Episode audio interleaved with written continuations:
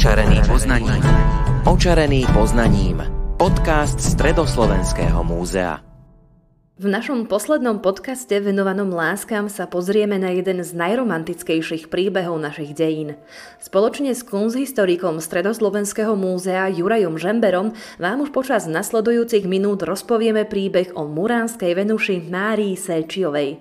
Pochádzala z rodu Drugetovcov, ktorí prišli do Uhorska ako sprievod uhorského kráľa Karola Roberta z Anžu na začiatku 14. storočia. Jej matka Mária Drugetová bola dcéra Juraja III. Drugeta a Kataríny Nádaždy, ktorá bola mladšou dcérou Alžbety Bátoriovej, tzv. čachtickej pani alebo krvavej pani. Otcom Márie Séči bol Juraj Séči, ktorého za kruté správanie zavraždili vlastní sluhovia, údajne ho otrávili.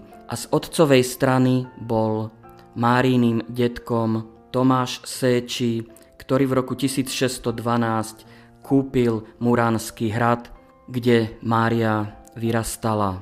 Ako opisujú Máriu Séčiovu samotné dejiny?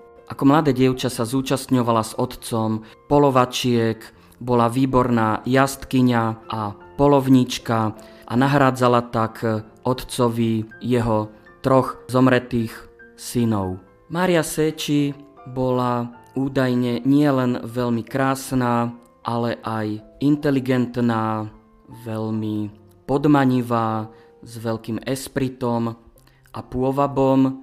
Dnes by sme povedali že s veľkým sexepílom bola trikrát vydatá, z toho dvakrát ovdovela. Juraj, kto patril k mužom jej života? Prvýkrát sa vydala za Štefana Betléna, ktorý bol synovcom známeho Gabriela Betléna, vodcu jedného z protihabsburských povstaní, významného sedmohradského veľmoža. Strýko Štefana Betléna, Gabriel Betlén, bol bezdetný a tak poručil svoj majetok práve svojmu synovcovi Štefanovi Betlénovi a Márii. Štefan Betlén ale pomerne skoro zomrel a nie len on, ale aj ich dve deti. Dnes by sme povedali, že sa upil na smrť a po roku sa Mária opäť vydala takisto v Sedmohradsku, tentokrát za nie veľmi vysoko postaveného šlachtica, ale za to bohatého Štefana Kúna. Nerozumeli si veľmi a tak e, Mária utiekla na hrad Déva. Hrad Štefan Kún obliehal, snažil sa získať Máriu naspäť, ale tu sa prejavilo aj iné nadanie e, Márie Sečiovej ako len e, narábanie so šarmom a to bolo aj narábanie so zbraňou, respektíve vedenie obranného boja a odolala teda dobíjaniu svojho manžela Štefana Kúna, vojenskému dobíjaniu a využila to ako zámienku a rozviedla sa s ním.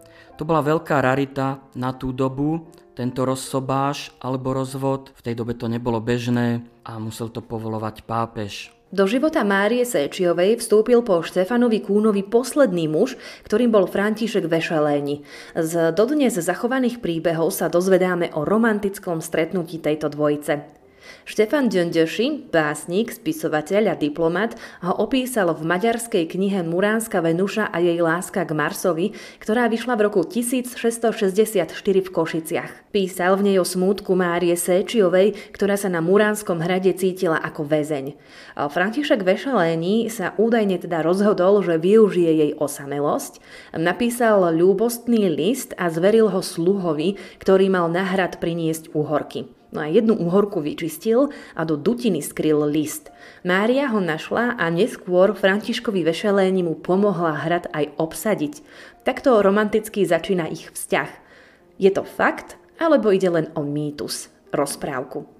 V skutočnosti e, bola historická pravda oveľa prozaickejšia. František Vešeléni potreboval Muránsky hrad ako významné strategické miesto. V tej dobe bol František Vešeléni cisárským dôstojníkom významným vojakom bojujúcim proti Turkom a bola to taká svadba z rozumu, keď sa v roku 1644 po smrti Žofie Bosniakovej zobrali. Doklady o ich veľkej láske máme doložené aj písomne. Napríklad František oslovoval Máriu v listoch ako Clarissima et Dulcissima, teda najjasnejšia a najsladšia. Spomínal si prvú manželku Františka Vešeléniho, ktorou bola Žofia Bosniaková. Mnohé pramene uvádzajú, že práve ona bola najväčšou sokyňou Márie Séčiovej. Je to pravda?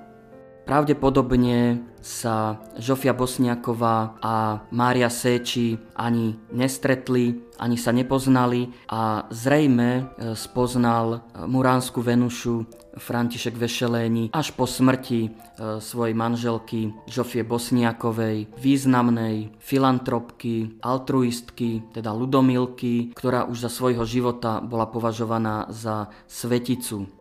Dobre, z historického hľadiska treba teda hľadať v manželstve Františka Vešaléniho a Márie Sečiovej praktickosť. Bol ich e, vzťah založený len na tomto, alebo môžeme hovoriť o šťastnom manželskom páre? František Vešeléni urobil veľkú kariéru. 11 rokov po svadbe v roku 1655 sa stal dokonca uhorským palatínom, najsilnejším aj najbohatším mužom Uhorska a vyzeralo to, že budú šťastní, až kým nepomrú.